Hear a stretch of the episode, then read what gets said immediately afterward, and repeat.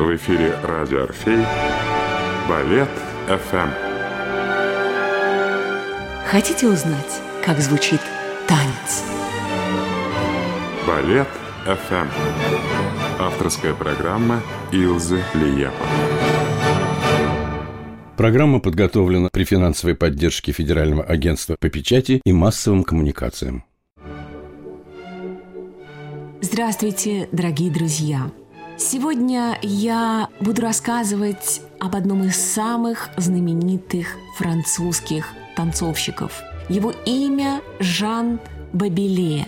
В России его мало кто знает, может быть, только сугубо профессионалы. Но нам он интересен прежде всего как первый исполнитель самого знаменитого балета Ролана Петти «Юноша и смерть». Этот балет на музыку Баха был поставлен и на сцене Большого театра. Его исполнил Иван Васильев, и московские балетоманы бежали смотреть этот знаменитейший спектакль и то, как его танцует и интерпретирует русский танцовщик.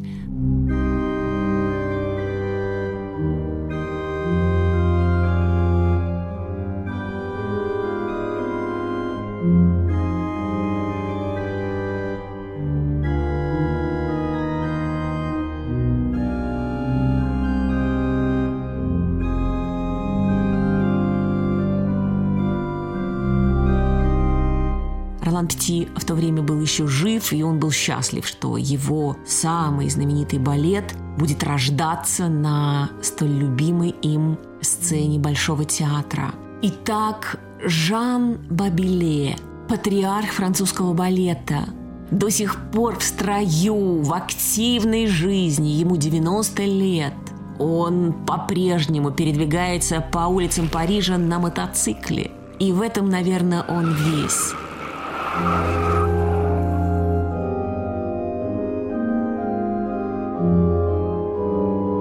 И рассказывать мне о нем хочется, потому что жизнь его, ну, невероятно разнообразна. История его жизни отлично ложилась бы на увлекательный кинофильм.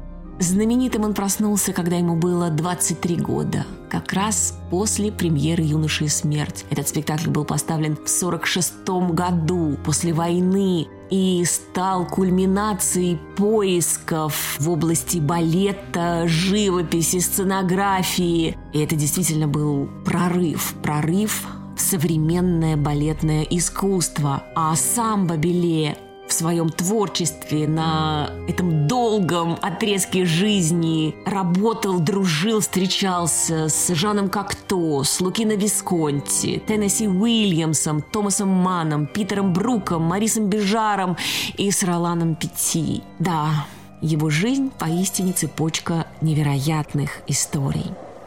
А родился он в 1923 году в Париже, в шестом округе. Это район удаленный от туристического Парижа, но он пришелся ему по сердцу, и до сих пор он продолжает жить в этом шестом округе Парижа. И так в семье Гутман родился сын. Маленький, шаловливый мальчишка, непоседа. И видя его характер, его живость, Родители сразу обставляли его жизнь турниками, кольцами, лесенками. И он бесконечно взбирался, спускался, прыгал. И вот однажды неловкое движение, он падает прямо спиной на перекладину. Приговор врачей жестокий. Один позвонок зажат, ему грозит полная парализация, если два месяца он не будет лежать абсолютно без движения. Тогда случилось, что ночью он услышал разговор родителей. Если он шелохнется, будет обездвижен на всю жизнь. И вот здесь уже проявился его характер. Этот непоседа выдержал два месяца без движения.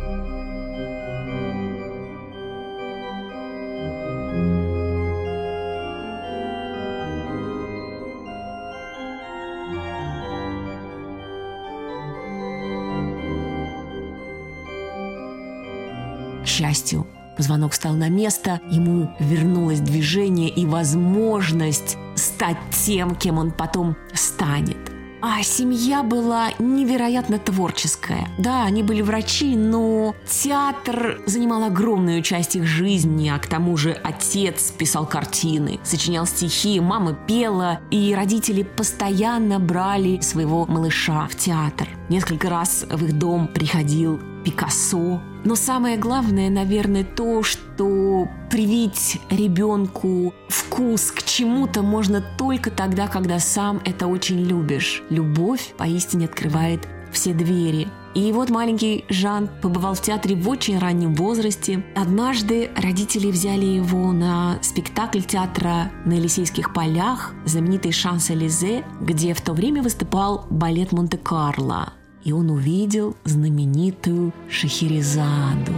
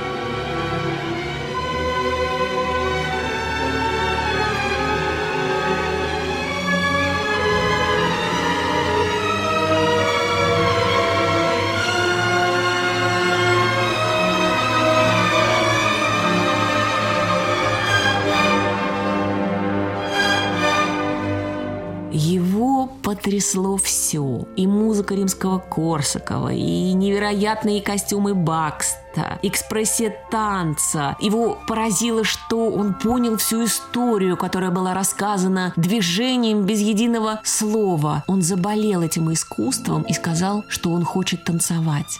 И это поразительно, насколько сейчас нашему поколению мальчишек внушено, что балет не мужская профессия, а мне вспоминаются слова Михаила Барышникова о том, что балет – это тяжелая работа для настоящих парней. Вот, наверное, так понял это искусство и Жан Бабеле. Он попросил родителей отвезти его в знаменитую школу Гранд-Опера, но ему было 12 лет, а в школу принимали в 10. Тем не менее, его взяли – но взяли условно, сказав, что через год будет понятно, он останется или будет отчислен, потому что надо будет нагнать целых два пропущенных года.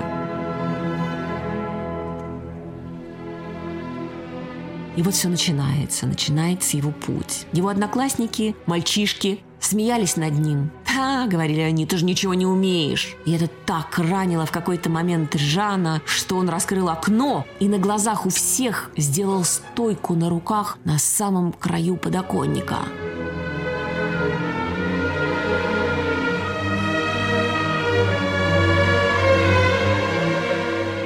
Вот это да! Больше уже никто не смел ему сказать, что ты ничего не умеешь. А за один год он стал первым классе. Особенно его отличал ото всех ребят его природный, данный Богом, фантастический прыжок и его возможность зависать в воздухе. Может быть, так же, как это когда-то делал Вацлав Нижинский. А среди его одноклассников оказался Ролан Пяти, и вместе они подружились с ученицей Зизи Жан Мэр – кто бы мог сказать тогда, что спустя годы эта троица будет создавать фантастические спектакли, а Зизи Жанмер станет музой Ролана Пяти, партнершей Жана Бабеле. Ну, это все впереди. А пока эта троица лазит среди декораций, забирается тайком на крышу опера и любуется оттуда Парижем. В школе опера он учится у известного педагога Юстава Рико. Этот учитель буквально натаскивает своих учеников. Они с легкостью постигают технику прыжков, вращений, но ни слова, ни намека на сценическую выразительность и артистичность. И Жан чувствует, что ему мало только техники. Он хочет своим телом выражать мысль. Начинается Вторая мировая война, и Париж оккупирован, а Жану Гутману, пока он Гутман, и Ролану Пяти остается год до выпуска. Тогда они решают уехать на юг. Там жили родители Жана. Именно в это время он меняет фамилию на материнскую фамилию Бабиле. Так было спокойнее, потому что в Париже начались еврейские погромы. Они уехали, но они же учатся балету. Это значит, нельзя останавливаться, надо все время идти вперед. Молодые люди начинают искать возможность, чтобы заниматься. И тут они вытягивают счастливый билет. На юге Франции, в Канах, существует студия Марики Безобразовой. Марика Безобразова была звездой балета Монте-Карло. Она уехала из России совсем девочкой с родителями из Константинополя. Они эмигрировали в Европу. И танцевала она в тех самых знаменитых балетах Дягилева, постановки Фокина, Мясина. И стала она одной из наследниц идей русских сезонов. И несмотря на то, что уехала она из России девочкой, но весь дух русского балета, его выразительность, эмоциональность, ей были абсолютно понятны, близки, и именно их она исповедовала. Итак, у нее в студии появился новый ученик по фамилии Бабиле. Безобразова в восторге от этого парня, от его фантастического, стихийного, огромного прыжка. И всеми силами она старается огранить этот талант. Она понимает, что есть техника, есть прыжок, но нет вот той сути, которую она считает самой главной в искусстве и в искусстве балета. И день за днем он делает потрясающие успехи, и там, в трупе балета Монте-Карло, он танцует принца Зигфрида. Хотя по своим внешним данным, казалось бы, он совершенно не принц. Он так и останется невысокого роста, коренастый, но невероятно экспрессивный. И поистине из своего тела он мог лепить и делать с ним все, что ему самому хотелось.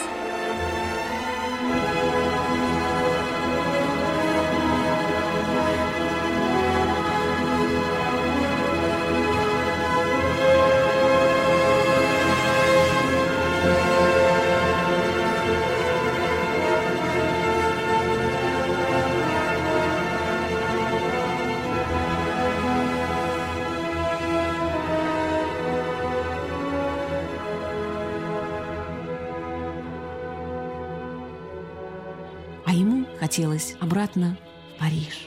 В это время его друг Пяти решает остаться, задержаться на юге, а его тянет родной Париж и сцена Гранд-Опера.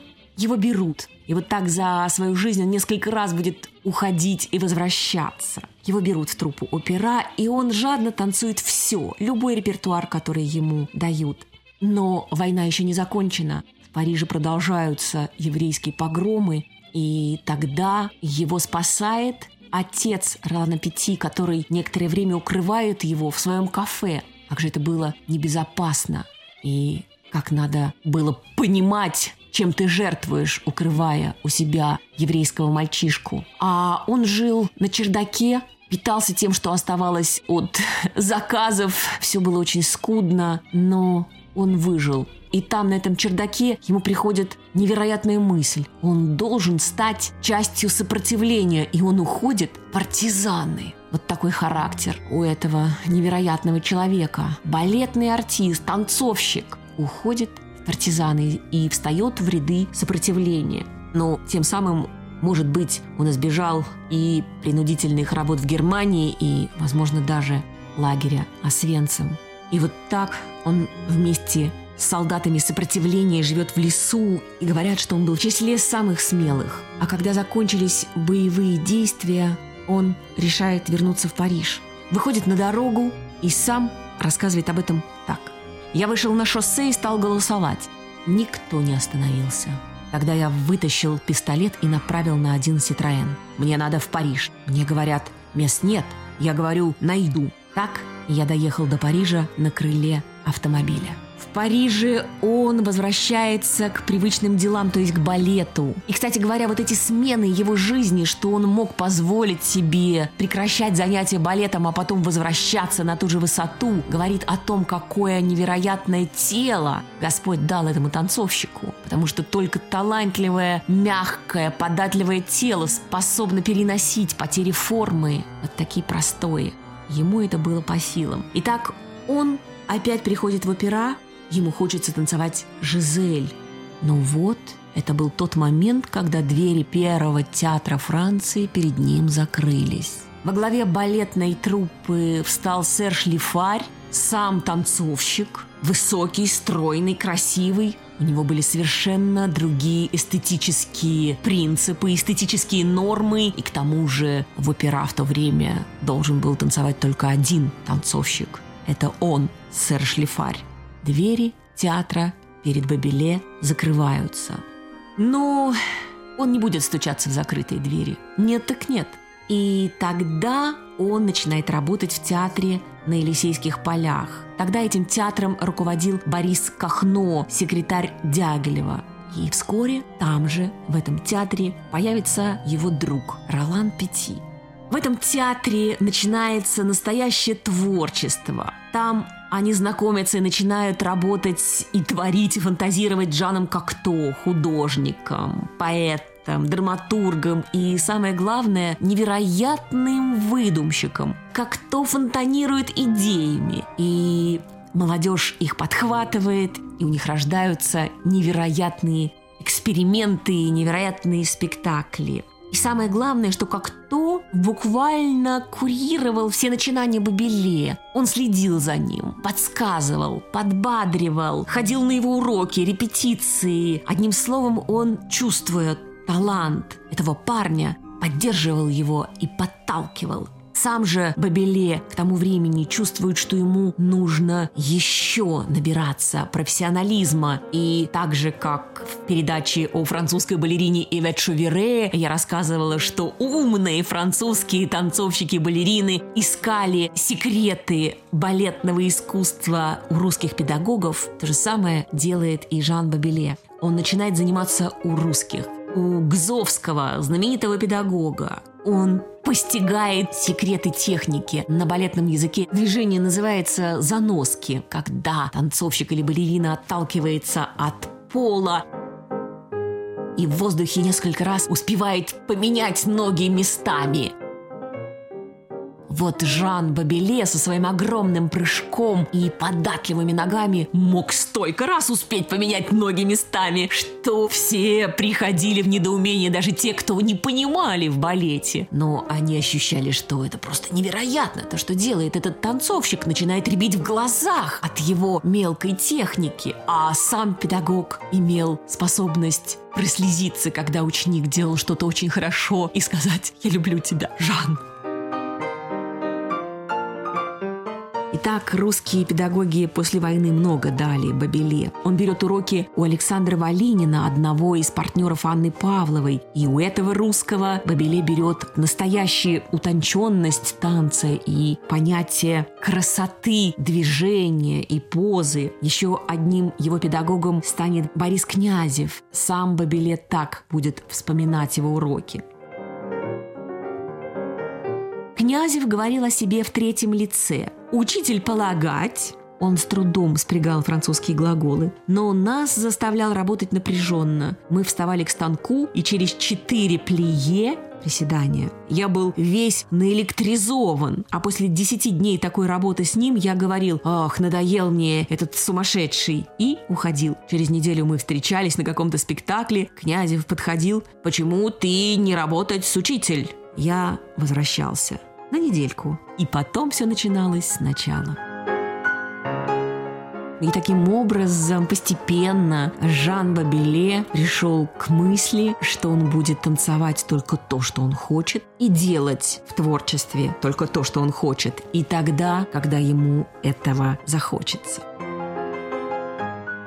И вот как-то Жан Кокто сказал своему тезке Жану, «Слушай, у больших танцовщиков были фирменные роли. У Павловой «Лебедь», у Нижинского «Видение розы». Тебе тоже нужен свой балет». И вот так возник замысел юноши и смерти – того спектакля, который станет самым первым, самым знаменитым во всем мире балетом Ролана Пяти. Сейчас уже трудно вспомнить, кому пришла идея этого спектакля. Сам Бабеле, единственный оставшийся в живых из создателей этого балета, говорит, что эту роль, эту звездную роль предложил ему Кахно. И вот Бабеле, первый исполнитель юноши, будет танцевать этот спектакль 20 лет. Всегда с неизменным успехом, всегда по-новому. И удивительно, он никому никогда этот балет не передаст. Когда его будут просить, пожалуйста, не могли бы вы показать мне эту роль, он всегда будет говорить «нет». И кого бы он не видел в этом спектакле, даже выдающегося гениального Барышникова, о котором он так и скажет, что этот танцовщик беспредельно талантлив, и Барышников войдет к нему в гримерную. Тогда Бабеле гастролировал с труппой Бежара в Нью-Йорке. Он не просто войдет, а Барышников влетит в открытую дверь. Двойным судбаском это очень сложное мужское движение, когда в воздухе нужно повернуться два раза. И так Барышников влетит таким трюком в гримерную Жана Бабеле, остановится на колени и скажет «Я обожаю вас, прошу вас, покажите, порепетируйте со мной юношу. Я сейчас снимаюсь в этом спектакле в Голливуде». Бабели опять скажет «Нет».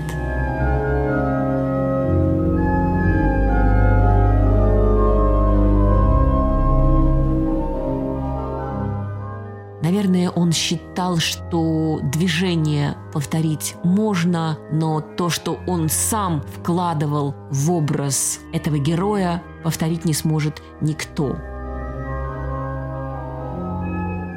Итак, Бабиле занимается балетом не для карьеры, может быть, кстати говоря, и поэтому его имя не так известно, а он делает это, потому что он это любит, для удовольствия. И сам он говорит, балет не работа, это жизнь и удовольствие, физическое и духовное. Я никогда не работал с людьми, которые мне говорили, надо сделать так, а не иначе. Танец рождается из любви, а не диктатуры.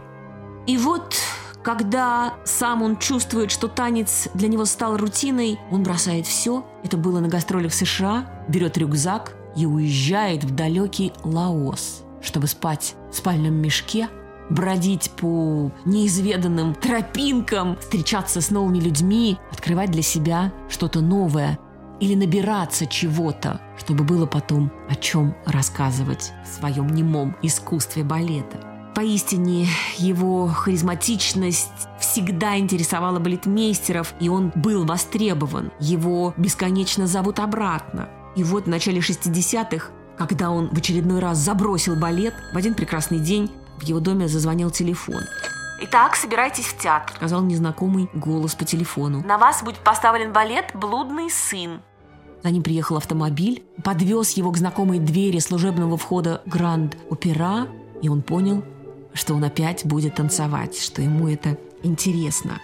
А в 70-х годах произошла его встреча с Бежаром, поистине карикатурно, уникально и грандиозно. В 70-м году, когда Жану Бабеле было 47 лет, Бежар пришел э, на класс в Гранд-Опера, а педагогом был Жан Бабеле, чтобы отбирать танцовщиков для нового спектакля. И в результате великий хореограф вышел из зала, сказав, что его заинтересовал только один человек – это педагог.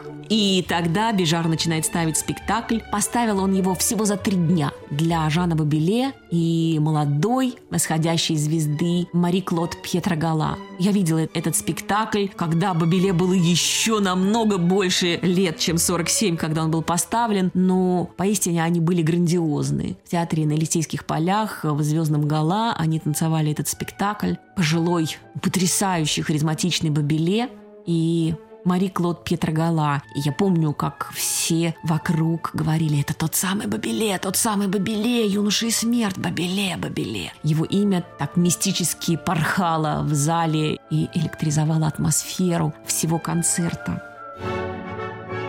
А самой интересной своей работой Бабеле будет считать работу работу с Висконти. Висконти пригласил его в спектакль, который он назвал «Волшебник Мариус» по роману Томаса Мана. Это был грандиозный проект, в котором участвовали 100 музыкантов. В этом спектакле было 17 смен декораций. Сам Бабеле рассказывал, «Я перелетал через рельсы, возносился на высоту 18 метров и оттуда на гоночном велосипеде съезжал по извилистому пантусу прямо на сцену. Но к сожалению, этот спектакль никто не снял на пленку, этого не захотел Висконти.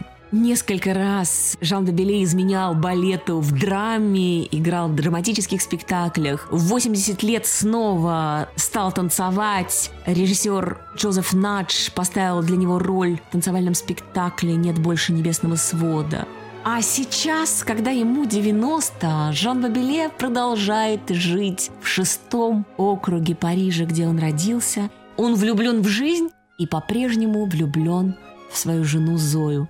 Он расскажет, я преподавал, и вот однажды в дверь просунулась головка. «Ух ты!» – подумал я и влюбился в нее с первого взгляда. Она – чудо, она умеет все. Она мой ассистент, мой фотограф, видеорежиссер. А как она готовит? Да, он не скрывает о том, что ему всегда нужен всевидящий глаз Запо. Так зовут его жену. И, наверное, Жан де Беле очень счастливый человек. У него было столько интересного в творчестве. Рядом с ним его любимая женщина, любимая жена Запо. Он любит жизнь, любит ее и продолжает рассекать улицы Парижа на своем мотоцикле. По-прежнему он молод, и, может быть, он еще преподнесет какой-нибудь сюрприз тем, кто любит балет и помнит Жана Бабеле. На этом, дорогие друзья, я прощаюсь с вами. Ваша Илза Лиепа. Вы слушали авторскую программу Илза Лиепа «Балет ФМ». Каждый понедельник на волнах радио «Орфей». Балет ФМ. Здесь звучит танец. Программа подготовлена при финансовой поддержке Федерального агентства по печати и массовым коммуникациям.